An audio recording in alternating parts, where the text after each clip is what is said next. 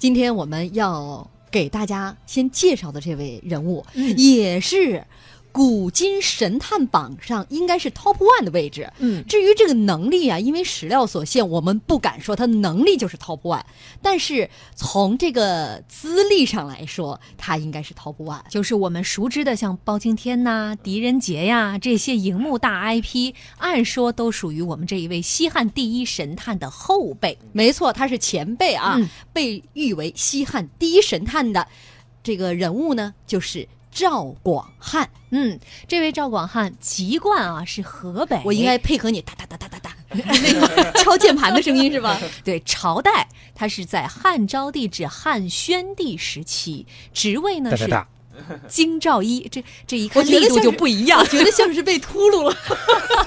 我来配背景音乐，我这噔噔噔噔噔噔噔，这是五毛钱的背景，嗨，五毛钱的特效。来，凌睿继续，凌睿继续。他的职位是京兆一，京兆一就是这个长安首都的市长。他的专长是什么呢？打黑除恶抓贼，绝技叫做钩锯法。这听起来特专业，是什么？我们待会儿啊来给大家详细讲。他这个一般神探都会有道具嘛，他也有一个道具。这个道具叫做相筒，具体相筒是干什么的，我们也待会儿再揭晓。哎，先来说一说这位赵广汉，西汉第一神探啊，出身是一个草根儿，年轻的时候呢，曾经在这个郡县里边做。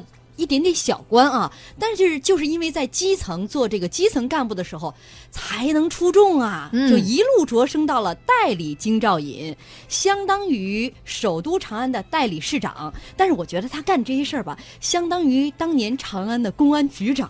哦有点这个意思。让他名气大振的一件事情是他一上任就端掉了一个所谓的地头蛇。哎呦，这个这个厉害！地头蛇呀，属于这种黑白通吃。为什么呢？地头蛇不是别人，是他的手下一个小助理，叫做杜建。这个人呢，为人桀骜不驯，但是在地方上特别有势力，跟哪儿哪儿都有瓜葛。嗯，上通宫中权宦，下结宗族宾客，而且这个人人品也不怎么样，贪污腐败，鱼肉百姓啊！这个新官上任三把火，赵广汉来了，他把赵广汉也不放在眼里。赵广汉一开始挺客气的啊，对他呢先是加以训诫，也没有给他一些实质性的一些惩罚，但是没效果啊，人家上面有人，这下把赵广汉惹火了，下令抓捕入狱。这个时候，立刻就真的是上面有人，这一堆人来跟他求情了。先是朝中的宦官出面说情，接着呢又有宗族党羽来谋划劫狱，但是这些都没有逃过赵广汉的视线啊。他派人去警告那些想要搞事情的人啊，说你们如果胆敢轻举妄动，那就等着全家来陪葬了。最终，赵广汉是把杜建斩首弃市，而想着谋划劫狱的人呢，一个也没出现。从此以后，赵广汉的名字就在长安城叫响了。相当于他上任的这头炮打得非常的响亮。我们都说新官上任三把火啊，这很正常。但是我觉得他真的是一上来就捡了一个最难啃的骨头。对，一般来讲，新官上任三把火的话，首先最好是啃下一个难啃的骨头，这样有两个好处啊。第一个是立威，立威指的是我们对手方。其实我们刚才谈谈到了赵广焕是出身一个草根阶层的，而像杜建这样的人，他是四通八达、八面玲珑的。如果不把你这个最敢啃的骨头的话啃掉的话，后续的话其实很多事情不好办的，就是你被人当成一个软柿子，这是立威。第二个是立信，立信指的是针对第三方，也就是我们的老百姓，要让老百姓做一个就是表一个姿态，就是我来这里真的是干事儿的。就像我们之前聊到的商鞅为什么要南门立木，他是为了树立自己的信用，以便后续的工作好开展。嗯，当然，我觉得这个事情也要权衡来看，其实是有风险的，就包括像。比如说，曹操刚开始一上来也是斩了一个当年朝廷宦官的一个一个亲信，一个比较宠臣。但是后来的话，他也在短时间内被明升暗调，排挤到这个主要的这个这个权力视为是那个视为那个势力范围之外。嗯，所以我觉得一上来先打这种内鬼啊，先消灭这种敌对势力的话，其实是有风险的，一定要承担好。嗯其实赵广汉嘛做这个事儿，我分析还有一点就是立德。嗯，首先这个事儿还要把自己的这个就是道德标准占占据一个道德高地，对啊是吧？我首先是惩恶扬善的。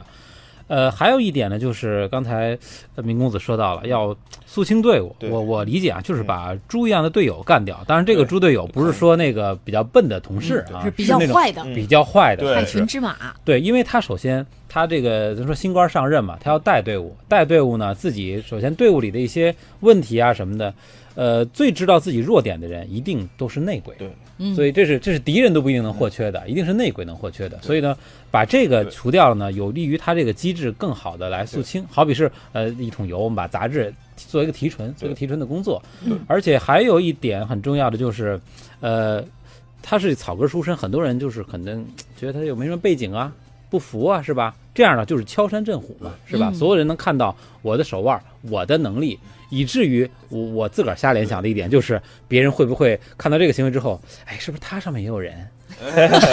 哎，我告诉你，很多人会这么想的，对吧？他能这么干，哎呦，可能他背景更深了去了。这就是心理博弈论。没错，这就是心理博弈。所以立威、立信、立德，还有一个立正。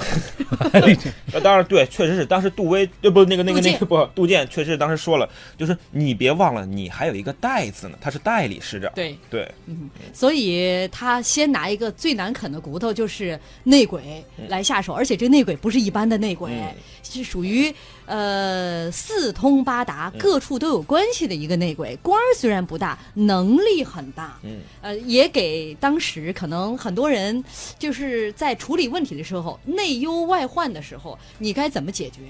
对，而且其实我我个人猜忌啊，赵广汉做这件事儿，他没有十拿九稳的胜算。对，因为《汉书》里面记载他的这些做法，其实，呃因为字比较少嘛，它都是一些就是简单的一些描述。我从他的事情上来分析呢，他也就是说白了就赌一把。嗯我新官上任对，这个根基也很难动，但我一定要撼动它。如果我撼不动它的话，我这个带字可能要么永远带下去了，要不然就可能也就成临时工了，对，就没准儿。够带了就。对对对，然后就没有然后了，对，其实对于。你看，经常那些神探来说，你包括看电视剧，嗯，就一定得破一个大案，对你的这个威望才能够才能够被大家好像呃认可、认可。信服。好了，我我一般也是这么想的，我要是买彩票是想我一定得中一个大奖，这个大奖中了，我我肯定以后就就对了，我也是这么想的，只不过目前还没实现吧。这这好像是两回事儿吧？但是这个愿望呢，不妨在我们那些年的这个福利彩票的祝祝听众朋友们能够哎哎能够实现啊不妨。尝试一下哈。我们今天微信公众平台上回复的关键词就是“神探”两个字，呃，回复这两个字，您就有机会获得我们送出的礼品啊，是充满有限想象空间的即开型体育彩票。我们今天会送出四份。嗯，当然九点三十分到九点四十分还是那些年的姚红包时间啊。呃，所有福利参与的前提是要关注我们的公众账号，微信公众平台搜索“那些年”找到我们，并且关注我们就可以了。有限想象空间啊，一百二十五万对，够有限的了哈。这个具体无限的乐趣。嗯我一半就够了。想得美。